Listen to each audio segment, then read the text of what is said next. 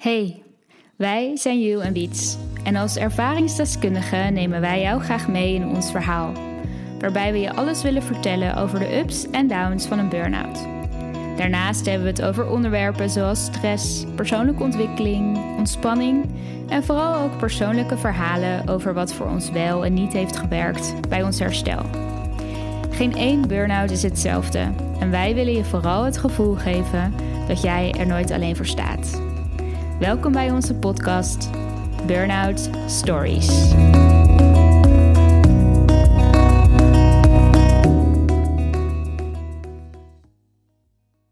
Hey, super leuk dat je weer luistert. Dit is weer een nieuwe aflevering in ook een nieuw jaar. En nou, we hebben uit alle onderwerpen die we met jullie willen bespreken er weer eentje uitgepikt. En we gaan het vandaag hebben over wat doe je nou eigenlijk allemaal op een dag als je een burn-out hebt? Hoe vul je dan je dagen? En wat is dan normaal? En hoe doen anderen dat dan? En dat is een vraag die we ook wel kregen van mensen om ons heen. En die zich echt afvroegen van, ja, maar lig je dan de hele dag op bed? Of, of hoe doe je dat dan? En daar hebben we het samen ook wel vaak over gehad. Dus we dachten dat dat wel een, uh, een goed onderwerp was om dat met jullie te delen vandaag. Want weet jij dat nog, Wiets, hoe jij dat hebt gedaan in de eerste tijd? Hoe vulde jij je dag? Wat deed je allemaal?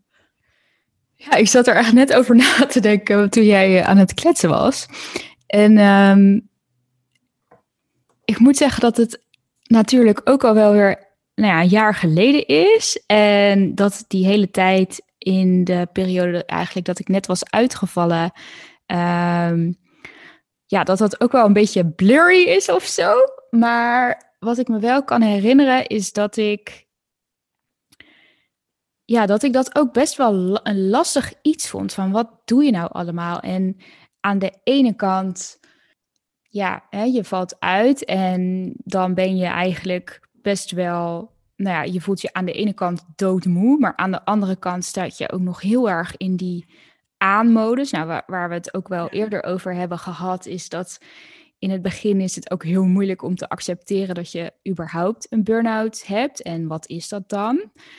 Um, dus ik denk dat ik eigenlijk vlak voordat ik uitviel en ook toen ik net was uitgevallen nog best wel actief was. En ik weet ook wel dat ik me meteen ook heel erg ging focussen van oké, ik moet nu allemaal dingen gaan doen waardoor ik me weer zo snel mogelijk goed ga voelen. Ja. Uh, kom ik er zo snel mogelijk vanaf. Ja. ja, precies. En dus ik, nou ja, ik ben toen nou, eigenlijk rond deze tijd uitgevallen, precies uh, rond kerst. En nou, nieuwjaar, dan beginnen natuurlijk altijd honderdduizend uh, challenges om je weer het jaar goed te starten. Dus ik was meteen begonnen met 30 dagen yoga challenge. En um, oh ja. we, ja. zaten toen in um, uh, nog ook in de Yoga Nidra opleiding. Dus uh, iedere dag Yoga Nidra. En ik had eigenlijk best wel een soort van een lijstje voor mezelf waarvan ik dacht, nou, dit moet ik doen, want dat werkt goed voor mij.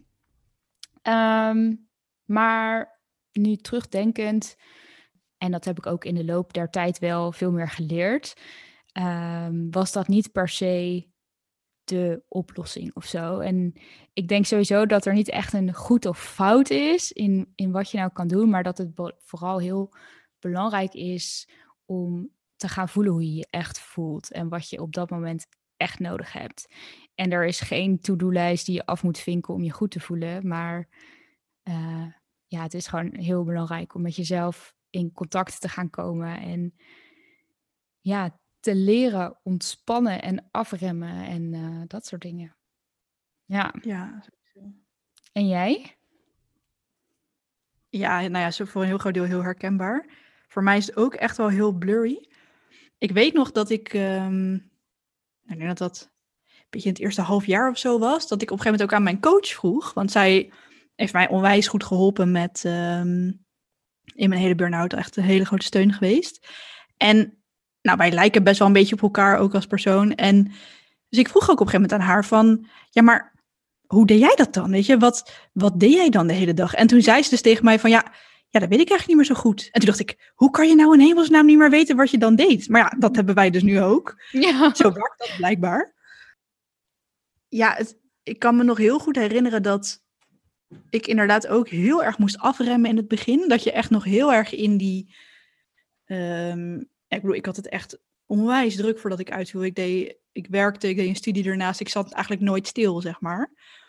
En ja, volgens mij kan je ook gewoon niet echt van het een op het andere moment helemaal niks meer doen. Je moet gewoon een soort van remweg hebben of zo, lijkt het wel.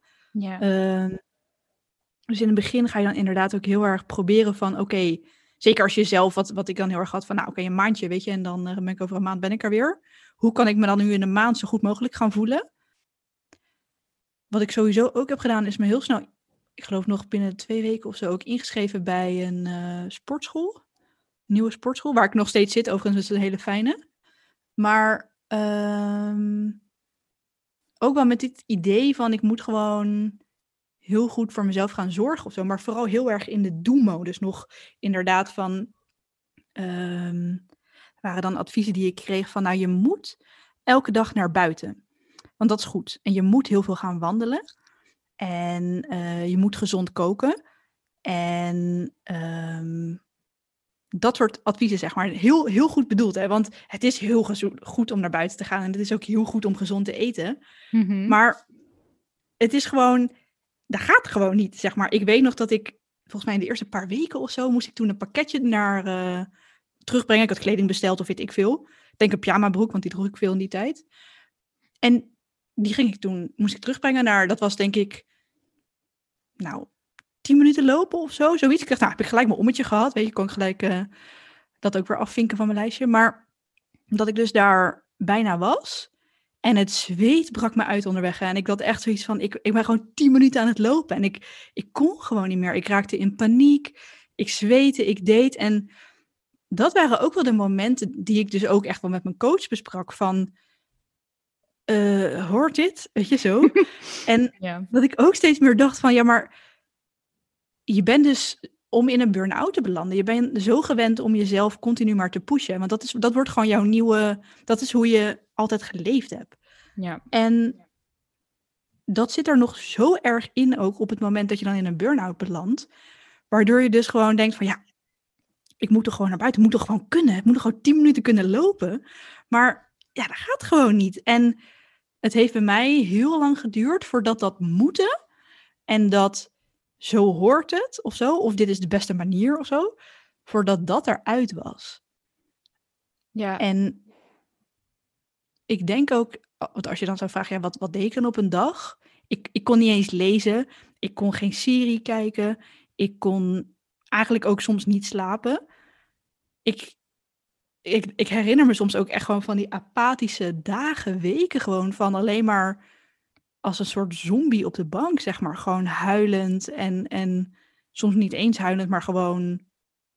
Ik lach denk ik ook maar gewoon een beetje of zo. En ja, wel herkenbaar, ja. dat is bizar, hè, als je dat dan terug... Ja. Dat, is ook, dat, dat vervaagt gewoon een beetje, dat is misschien maar goed Ja. ook. Ja, ik kan me ook wel herinneren dat lezen en Netflixen, dat was eigenlijk ook een beetje too much. Of, dat, of één aflevering dan of zo. En daarna was het ook wel weer genoeg. En ik had wel, ehm, ik was volgens mij al begonnen met coaching voordat ik uitviel, echt twee weken of zo. Dus ik had dan wel ook soort van de houvast dat ik dan één keer per week dan naar mijn, eh, mijn coaching ging. En volgens mij, ja, inderdaad een beetje apathisch op de bank liggen en eh, eh, ja, doen wat kon. En ehm, wat jij ook zei van hè, al, al die moeten dingen. Ik heb ook al, nou ja, ook voordat ik een burn-out had, heb ik altijd wel een beetje vage lichamelijke klachten gehad. En ik was ook al een keer eerder naar een, eh, een tijdje bij een psycholoog geweest. En toen had ik eigenlijk mezelf ook heel erg aangeleerd van, ja, dat er dus eigenlijk een aantal factoren zijn die ik moet doen om me goed te voelen. En dat was veel sporten, want daardoor zit ik lekker in mijn vel en dan voel ik me fit en gezond. Eh, goed eten, want dat is goed voor mijn buik. Dan heb ik blije darmen en dan eh, voel ik me ook sowieso in mijn hoofd beter. En ehm wat was daar nog meer? Nou, eh, weet ik veel, afspreken Met met vrienden of sociaal of dat ik ja, genoeg leuke dingen moest doen of dat soort dingen. En eigenlijk was dat, is dat in heel lange tijd soort van mijn houvast geweest. Van als het dan weer iets minder ging, oh ja, oh oké, nou ik heb wel weer iets minder gesport, dus dan ga ik maar weer meer sporten. En, en eigenlijk, ja, dat was soort van mijn overlevingstechniek. En toen met mijn coach kwam ik er ook achter van ja, weet je, dat is soort van altijd jouw overlevingsmanier geweest. Alleen ja, nu werkt dat niet. Want sporten was echt, nou ja, jij zei uh, tien minuten uh, lopen was al te veel. En ik denk dat ik fysiek iets minder klachten had dan jij, maar sporten was echt too much. Zeg maar 20 minuten yoga was oké, maar en dat was dan echt beginner-beginner yoga. Uh, en af en toe een klein ommetje, maar meer bewegen en dat ging ook niet. En dat was voor mij in het begin is ook wel echt heel erg frustrerend. Want ja, ik moest toch sporten om me beter te gaan voelen, zeg maar. En dat kan ik niet eens. Dus wat dan? Ja. en uh, dus inderdaad het afremmen daarvan en gaan leren voelen dat je lijf dus op zo'n moment iets heel anders nodig heeft. Dat, uh, dat is een heel proces geweest. Maar uiteindelijk ben ik daar wel heel erg blij mee, want dat nu gaat het gelukkig weer heel ja, veel beter en kan ik weer sporten en kan ik al die dingen gelukkig weer. Maar ja, soms heb je ook gewoon een dag dat, uh, ja, dat even niet gaat. Of dat je lijf toch wel weer signalen geeft van hé, hey, ik ben vandaag best wel moe of ik heb spanning. En voorheen zou ik dan doorpushen van ja, uh, ik moet minimaal drie keer in de week sporten. Um, mm-hmm. Maar nu denk ik, nee, dat heeft mijn lijf helemaal niet nodig nu. En daar ga ik me nu ook niet beter door voelen. Nee, dat, dat is inderdaad precies wat um, ik denk ook een van de grootste lessen is. Dat je dus leert om niet meer te leven naar wat normaal is, dus haakjes. Maar naar wat jij nodig hebt, inderdaad. En naar het verschil van, ja, het kan heel goed zijn. Want dat is bijvoorbeeld ook bij, er is natuurlijk ook een verschil tussen bijvoorbeeld een depressie en burn-out. Mm-hmm. Dat bij bijvoorbeeld bij een depressie wordt ook echt wel door psychologen aangeraden om, om gewoon echt naar buiten te gaan. Hè? Om gewoon jezelf bij je, bij je kladden te pakken en naar buiten te duwen. En ja. ik denk oprecht dat het grote verschil is met, uh, met een burn-out. Dat dat dus gewoon fysiek gezien ook niet gaat dan. En dat dat ook alleen maar meer stress toevoegt op dat moment. En voor mij heeft het, en dat geldt bijvoorbeeld ook voor slapen. Hè? En volgens mij hebben we dat wel eens eerder gezegd in een andere aflevering, maar dat er zijn mensen die zeggen van, als je dan een middagdutje doet, doe dan maximaal een half uur of drie kwartier of wat dan ook. En mhm. kijk, ja, het is heel goed zodat je ervoor gaat zorgen dat je niet je dag- en nachtritme gaat omgooien. Maar je lichaam is zo uitgeput dat het, het snakt gewoon naar, naar slaap. En toen ik op een gegeven moment daaraan toe kon geven van oké, mijn lichaam gaat wel aangeven wat het nodig heeft. En als ik nu omval van de slaap en ik ga per se maar daartegen vechten, want um, het is pas acht uur s avonds en ik ga nog niet slapen, um, dat gaat ook niet helpen. Dus om te gaan voelen van oké, nu is het wel nodig, zeg maar. Nu, um, nu ga ik gewoon mijn bed in en ik, ik zie wel wanneer ik wakker word en, en dat is dan wat ik nodig heb. En ja. als je het daar op een gegeven moment aan over kan geven en kan gaan kijken naar oké, Um, wat geeft mijn lichaam aan? Heb ik, nu, heb ik nu trek of niet? Weet je, moet ik iets gaan maken en waar heb ik dan echt trek in? Dat dat het allerbelangrijkste Zonder dat je natuurlijk jezelf moet gaan uithongeren en uh, alleen maar moet gaan slapen. Maar ik denk, ik weet nog dat mijn coach ook tegen mij zei van, kijk, je hoeft niet bang te zijn dat je je, dat je verslonst of zo, weet je? Dat je, uh, dat je alleen nog maar weken, maandenlang in je bed gaat liggen en dat je zwaar depressief wordt. Want ze zei, zodra jij weer hier doorheen gaat, dan ga je gewoon voelen dat, dan heb je ook geen behoefte meer om te slapen bijvoorbeeld. Ja. En dan heb je ook geen, dan ga je bijvoorbeeld weer zin krijgen, gewoon een, een kriebeltje van binnen van, oh, ik heb nu zin om te sporten. Of, um, maar daarvoor moet je eerst vertragen. Precies. En, ja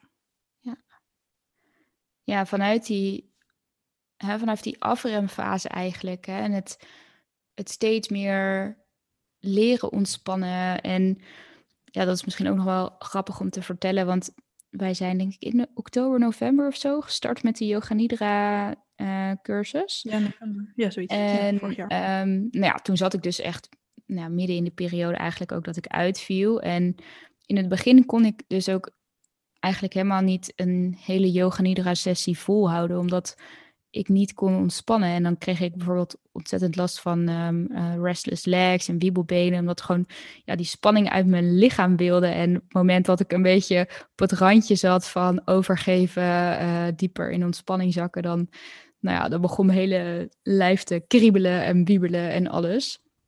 En dat, heeft, mhm. ja, dat heeft echt zo erg te maken met dat je je gaspedaal eigenlijk nog volle bak ingestrapt staat en je, nou, je, je rem en alles eigenlijk helemaal uit balans is. Dus het, het kunnen ontspannen. Je lichaam heeft dan zo lang in die actiemodus gestaan dat het gewoon oprecht vergeten is hoe het moet ontspannen. En dat dus ook niet in één keer kan. Dus dat is echt iets wat uh, ja, beetje bij beetje dan gaat lukken. En als je dan eenmaal veel meer in die ontspanning terechtkomt en als die actiemodus dan wat minder aanstaat, dan ga je inderdaad gewoon weer ruimte krijgen. Ruimte voor dingen die je graag wilt doen of ja, waar je behoefte aan hebt op dat moment. Ja, zeker. Ja, ja en wat ook wel. Um, ik kreeg een tijdje geleden ook een berichtje van iemand op. Um, uh, social media van, um, goh, ik uh, ben aan het herstellen van een burn-out en ik vind het soms zo lastig ook om om te gaan met mijn sociale contacten. Want heel lief bedoeld van iedereen en iedereen stuurt heel veel berichtjes op WhatsApp en veel mensen willen langskomen. Maar ik heb gewoon oprecht niet de puff. En ik weet, en ik laat het dan toch maar toe, want ik weet dat uh, hè, mensen bedoelen het goed. En ik vind het ook altijd wel eventjes fijn als ze er zijn. Maar ja, uh, na een kwartier ben ik eigenlijk alweer uh, klaar mee. Maar ja, dan ga je niet iemand weer meteen de deur uitschoppen.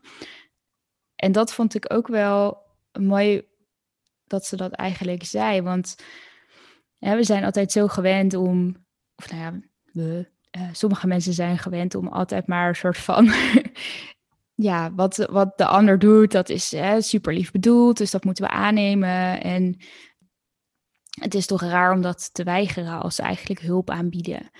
Maar ja, ook dat heeft zo erg te maken met goed voelen bij jezelf. Van wat kan ik aan en dat ook durven aangeven.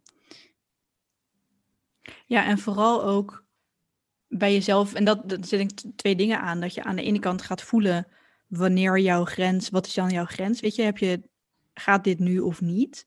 Kan je nu vandaag afspreken of niet? En dan daarna, als je dus, stel dat je op een gegeven moment al dus op het punt bent wat, waarvoor een beetje af, je voelt dat je grens bereikt is, ehm, of binnenkort bereikt gaat worden, dat inderdaad dus aangeven aan mensen. Ja. En dan dus zeggen van, ik ben zo blij dat je er bent, maar ik trek het niet. Mm ik, ik weet zelf nog heel goed dat ik dan bij mijn ouders ging eten. Dat was wel een hele overwinning. En dat aan het eind van de avond werd ik steeds stiller en steeds witter. Of eind van de avond was het acht uur, hè? Bedoel, we hadden het gegeten. En dat mijn moeder dan altijd moest zeggen van... Joe, ehm, is het niet onderhand tijd om naar huis te gaan? Is het niet genoeg geweest? Ik zie het aan je. En dan dacht ik, nee, nee, gaat nog wel. Tot het moment, meestal tien minuten later, dat ik echt volledig in tranen uitbarstte en dat ik gewoon niet meer kon. En dat was dus ook steeds maar weer uitproberen wat, wat je dan wel en niet kan. En dus gewoon keihard je neus stoten en dan daarna helemaal uitgeput zijn en overprikkeld en niet meer kunnen slapen. Ja. Terwijl je eigenlijk maar heel kort even weg bent geweest. En ik denk dat, en ik voelde me er altijd heel bezwaard ook over, weet je, ook voor vrienden als die inderdaad dan zeiden van, dus zou ik dan langskomen of, of ga je dan naar, mee naar dit of dat? Of mijn vriend van destijds die dan ook me mee wilde nemen ergens naartoe. En dan inderdaad moeten zeggen van, ja, dat gaat niet, weet je. Of, of alleen maar zus of zo. Of mhm. niet eventjes ergens een koffietje kunnen drinken of zo. En ik denk dat het heel erg twee kanten heeft. Dat het eerst zelf, dat je van jezelf al moet accepteren dat dat dus niet lukt. Dat is echt een van de grootste, de moeilijkste dingen. Ja. Ehm, en dan ook nog kunnen uitleggen aan de ander en te zeggen, ja... Het, het gaat uh, gewoon niet. Ja, ja precies. Ja, en het is zo, zo lastig, omdat je gewoon... Tuurlijk zou je het liefst willen dat iemand drie uur langs komt, kan komen om lekker te kletsen. Tuurlijk wil je mee koffie drinken ergens in een leuk koffietentje. Of, maar oh, dat, ja, dat kan me ook nog wel heel goed uh, herinneren. En ook dat dat eigenlijk een continu proces is tijdens je hele herstel. Want gelukkig krijg je iedere keer een beetje meer energie en gelukkig kan je steeds iets meer. Maar het is niet van, nou ja, dat je dus zeg maar na tien minuten naar de brievenbus lopen al kapot bent, naar dat het de volgende week ineens weer helemaal goed gaat. Dat is natuurlijk best wel een lang proces. En jouw grenzen schuiven iedere keer een stukje op, maar je zal wel iedere keer weer moeten gaan ontdekken van waar ligt mijn grens? En dat kan ook iedere dag weer verschillen. Dus ehm, ja. Dat ook nog, inderdaad. Daardoor zijn er... denkt, ja, maar dit kon ik toch vorige week ook? Ja. ja. nee, dus... Ja. Ja, dus witte bekkies en uh, taartincidenten in de supermarkt. Ja, Die komen, zijn regelmatig voorgekomen, ja. Ja, dus eigenlijk... Ja, en ik merk zelfs nu nog wel eens dat ik, als ik nu gewerkt heb, bijvoorbeeld het feit dat ik nu een hele dag kan werken, daar ben ik nog steeds wel eens van onder de indruk, heel eerlijk gezegd. En dat ik ook nog zelfs daarna nog even boodschappen kan doen. Dat gaat nu gewoon echt, echt prima. Maar dat is. Eh, een jaar geleden was dat echt onvoorstelbaar. Een jaar geleden durfde ik amper de trein in om naar Amsterdam voor de Yoga Nidra opleiding te gaan, bijvoorbeeld. Mhm. En dat was überhaupt trouwens de eerste keer dat ik weer met de trein ging. Maar dat. Kijk, mensen zeggen wel eens van: het is, als je het niet hebt meegemaakt, is het niet voor te stellen denk als je heel goed inlevingsvermogen hebt, dat je er wel iets bij kan voorstellen. Maar dat ehm, het is soms zo lastig ook uit te leggen. En zeker in de heat of the moment, als jij dus bijvoorbeeld. Stel je staat met iemand samen in de Albert Heijn. Hè? Dat is in deze tijd natuurlijk even niet uh, van toepassing, maar normaal wel. Je staat met z'n tweeën ergens en, en jij krijgt een soort enorme error, omdat je gewoon compleet overprikkeld bent je weet bij God niet wat je die avond gaat eten. Je weet niet wat je mee moet nemen. Je hebt echt, echt complete error gewoon. En je hebt, de ander heeft dat nooit meegemaakt. Die heeft gewoon geen idee wat er bij jou gebeurt op dat moment. Dat is heel heftig. En dat zou je eigenlijk willen uitleggen. Dat gaat op dat moment helemaal niet. Want je moet gewoon wegwezen dan. Mhm. Maar ik denk dat het allerbeste wat je kan doen is op een moment dat je dus niet in zo'n error zit, ook eens te proberen om dat te bespreken met mensen om je heen. En om vooral ehm, heel erg open te zijn. En dat is ook heel kwetsbaar, want het is ook heel spannend om te vertellen dat je een paniekaanval hebt gehad. Of dat je de hele dag alleen maar gehuild hebt op de bank. Want dat is niet wat mensen normaal van je zien. Maar door mensen mee te nemen in wat er gebeurt bij jou. En bij, ook in wat je eventueel dan nodig hebt. Bijvoorbeeld, vandaag vind ik het wel fijn als je me eventjes mee naar buiten trekt. Want ik vind het fijn om samen te wandelen, want dan ben ik niet in mijn eentje. Of weet ik veel. Iets in die trant. En ook uit te leggen van, ik kan dus soms in één keer zo'n enorme error krijgen. Ehm, dan wil ik dat je dit, dit en dit doet, bijvoorbeeld. Dat kan ook heel fijn zijn voor de mensen om je heen. Die jou dolgraag willen helpen, maar soms ook gewoon niet zo goed weten hoe. Nee, ja, precies. Ja, en dat is ook wel weer een heel... Ehm, je hebt dan natuurlijk nog wel verschil in de mensen die jou dus eigenlijk wel bijna dagelijks zien. En uh, hè, vrienden die jou misschien normaal altijd alleen zagen op de leuke momenten. Of nou, soms ook met wie je wel minder leuke momenten kan delen. Maar ik denk dat het voor heel veel mensen die zeg maar naast iemand staan met een burn-out, dat het wel ook echt heel erg lastig is. En dat dat ook een heel, ja, die gaan eigenlijk ook een heel proces door. Nou, ik, toen ik uitviel, uh, woon ik samen met een vriend en nu nog steeds gelukkig. Maar ja, op het moment dat ik in die mega stressvolle, uh, net uitgevallen met een burn-out situatie zat, toen was dat wel echt soms heel erg lastig ook voor hem om überhaupt te begrijpen. En ja, het ene moment gaat iets wel en het andere moment gaat iets totaal niet.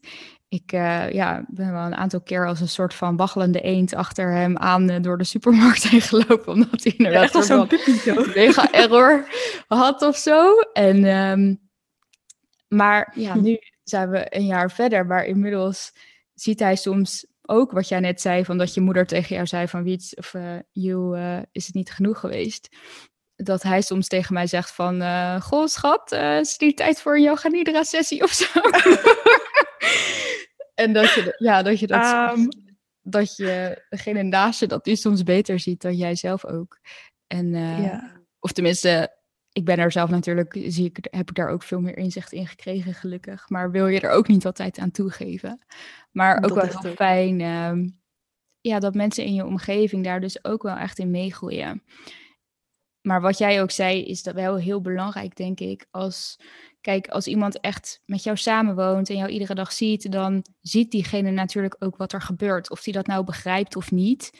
Uh, maar hij, ziet, hij of zij ziet dan wel bijvoorbeeld dat jij nou ja, na tien minuten wandelen compleet in paniek kan raken. Of het, zweetje uitbreekt.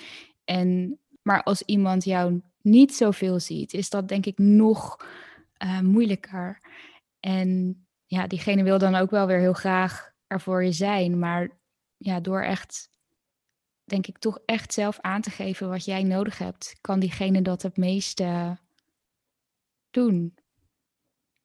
Ja, en ik denk, en dat is natuurlijk een van de mooiste reacties die mensen kunnen hebben. En dat is iedereen die heel veel om je geeft en die naast jou staat, die zou dit het allerliefste willen oplossen voor je. Die zou het willen overnemen, die zou het willen wegpoetsen, die zou er alles voor over hebben om, dat, om jou niet zo te zien lijden. Mm -hmm. Maar dat kan niet. En dat kan natuurlijk, dat is zo frustrerend ook als je ernaast staat. En ik denk dat daarom kan het ook heel, heel goed zijn om daar ook over en weer heel veel over te praten. Van, ik weet dat je het niet kan wegnemen, weet je. Ik weet dat, ik zie wat er gebeurt, zeg maar. Maar dat je, ik, uh, wacht even. Error? nee, maar ja. ik snap wat je bedoelt. Weet je, je,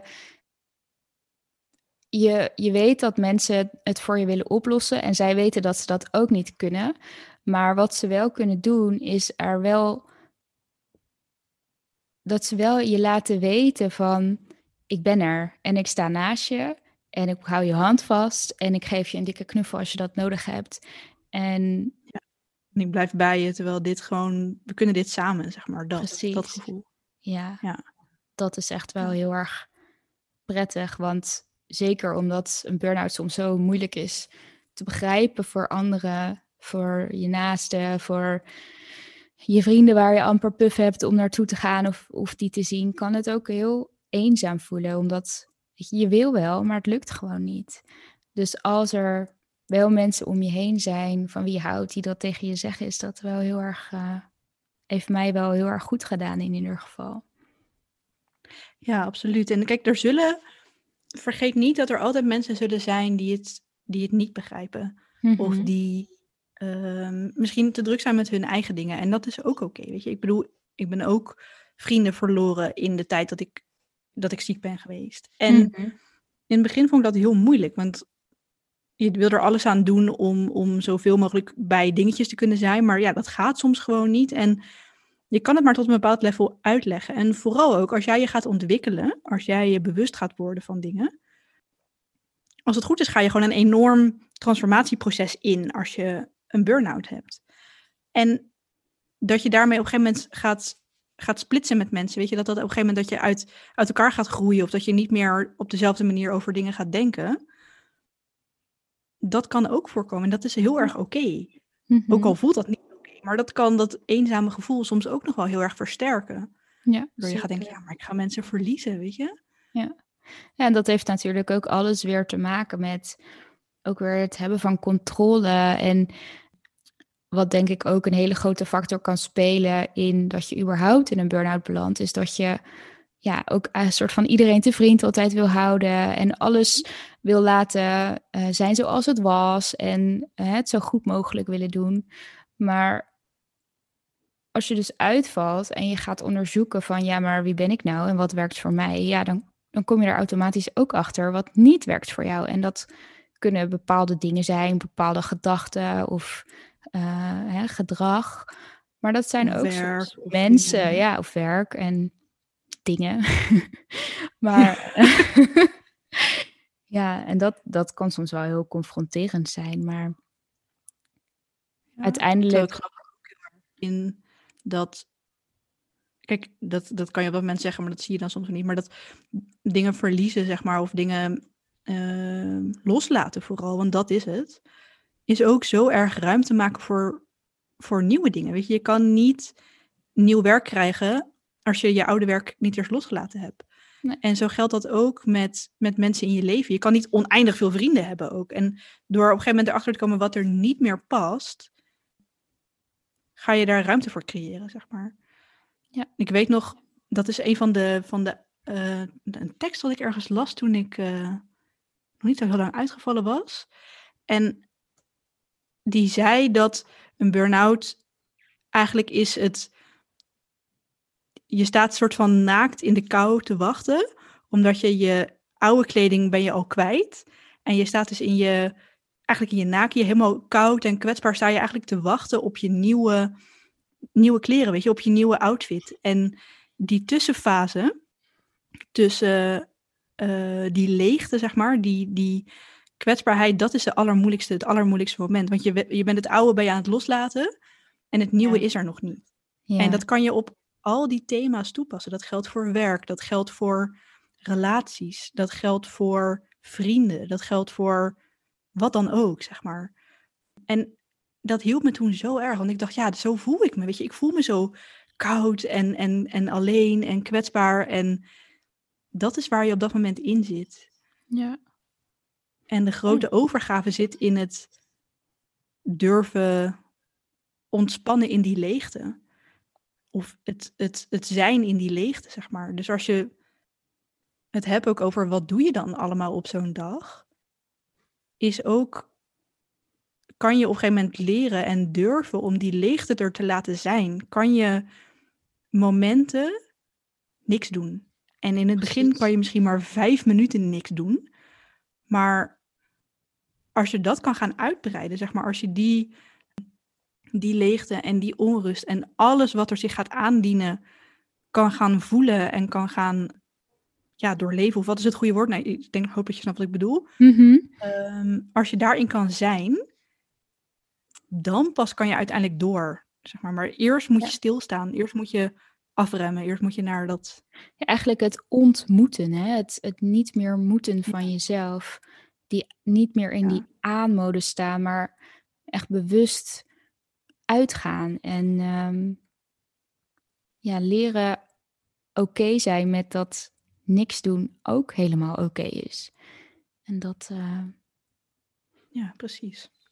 En wat dan denk ik nog de grootste valkuil is, is dan bijvoorbeeld het vergelijken met anderen. Want de, het proces van, of het nou een burn-out is, maar eigenlijk alle processen in je lichaam of in je, in je leven, die, die zou je kunnen vergelijken met anderen. En Mhm. een van de grootste dingen waar je je kan vergelijken met andere mensen is, jawel, social media. En ik denk dat heel veel mensen dit ook zullen herkennen. Dat je op dagen dat je niet zo heel fijn voelt, dat je eigenlijk even niet zoveel kan. Misschien dat je je niet lekker voelt. Als je dan gaat kijken op social media of naar anderen die meer doen of andere dingen doen. Of er nee, maar leuke dingen doen, zoals het soms lijkt. Precies. Ja, want dat is het ook. Hè. Als je in een burn-out zit en je, je kan dus niks. En je ziet iedereen naar feestjes gaan. Ehm, ik kan me nog heel goed herinneren. Ik had echt heel slecht trok. Als ik op zaterdagavond alleen thuis zat.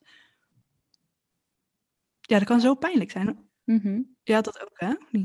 Ja, in het begin wel. En het was voor mij natuurlijk ook een beetje gek, omdat ik viel in december uit en in maart kwam natuurlijk de eerste lockdown. Ehm, Mhm.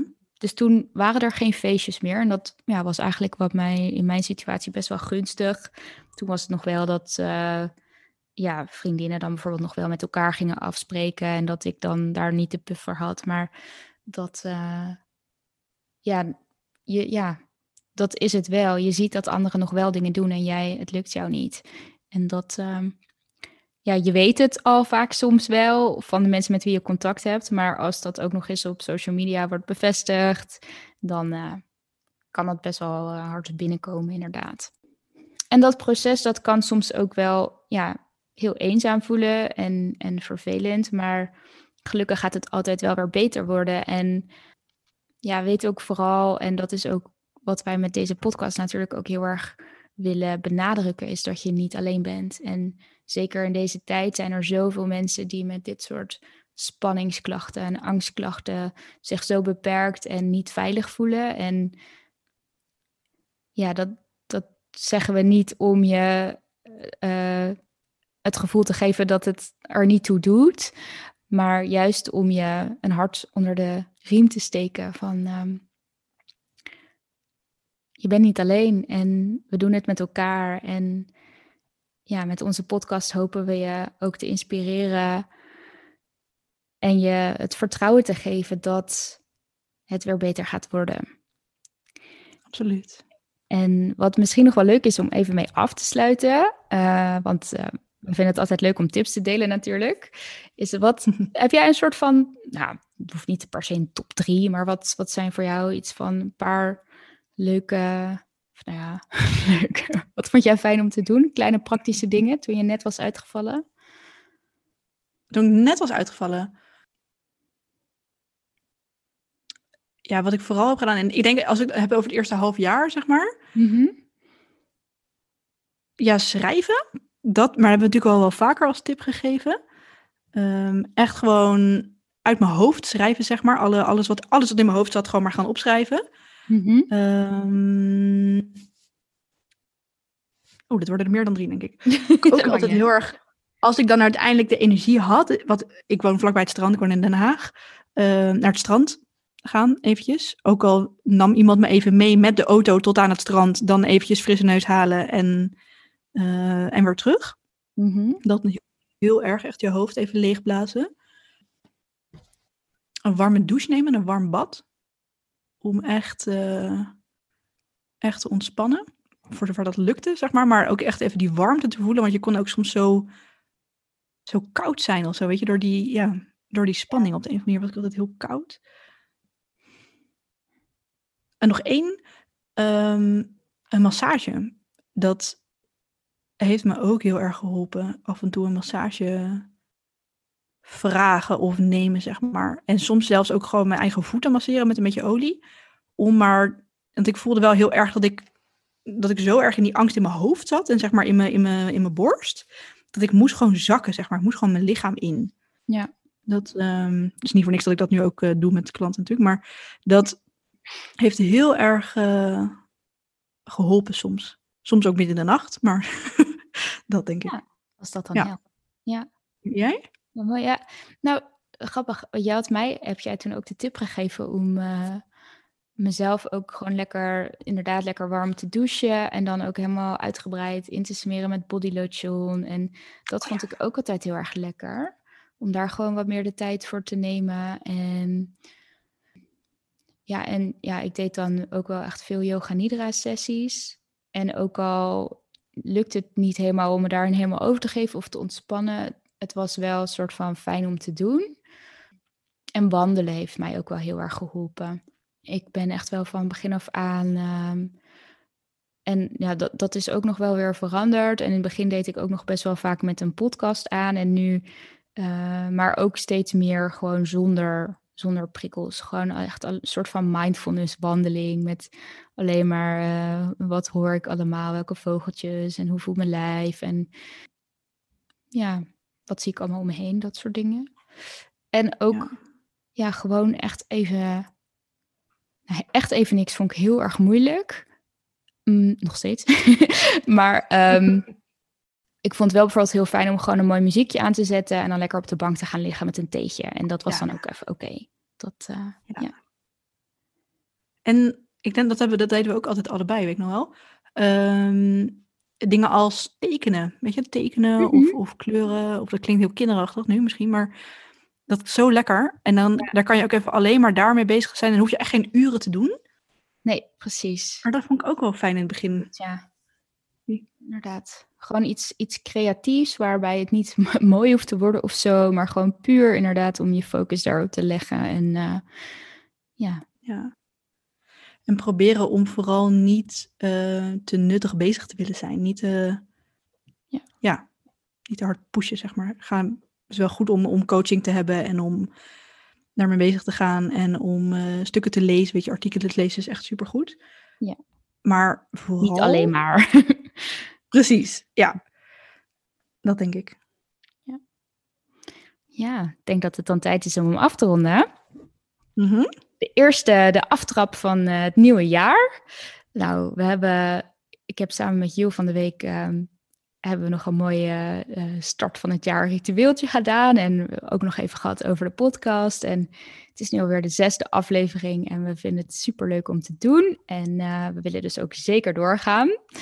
En mm. nou, het voelt ook steeds meer natuurlijk en fijn. En ja, we hebben nog steeds een hele lijst met onderwerpen die we, die we zouden willen podcasten. Maar mocht jij dus nog ook een vraag hebben of een onderwerp wat je graag uh, terug zou willen horen, laat het ons dan vooral weten. En het gebeurt regelmatig dat we even behoorlijk vol schieten van alle lieve berichtjes die we krijgen van mensen die uh, lichtpuntjes voelen en die er zo blij mee zijn. Dat is echt, uh, daar doen we het voor, jongens. Echt, dat, dat vinden we echt heel mooi om te horen. Ja, dus heel erg bedankt Dank daarvoor. Ja. Oké, okay, nou. We zijn trots op Nee, oprecht. Dat vind ik echt heel, uh, heel mooi. En, en dat is ook waarom we het doen. Weet je, weet, ja. dat, hebben we, dat blijven we zeggen, maar weet dat je niet alleen bent. En ja, we denken aan je. Absoluut. Tot de volgende keer. Tot de volgende keer. Doei. Dag.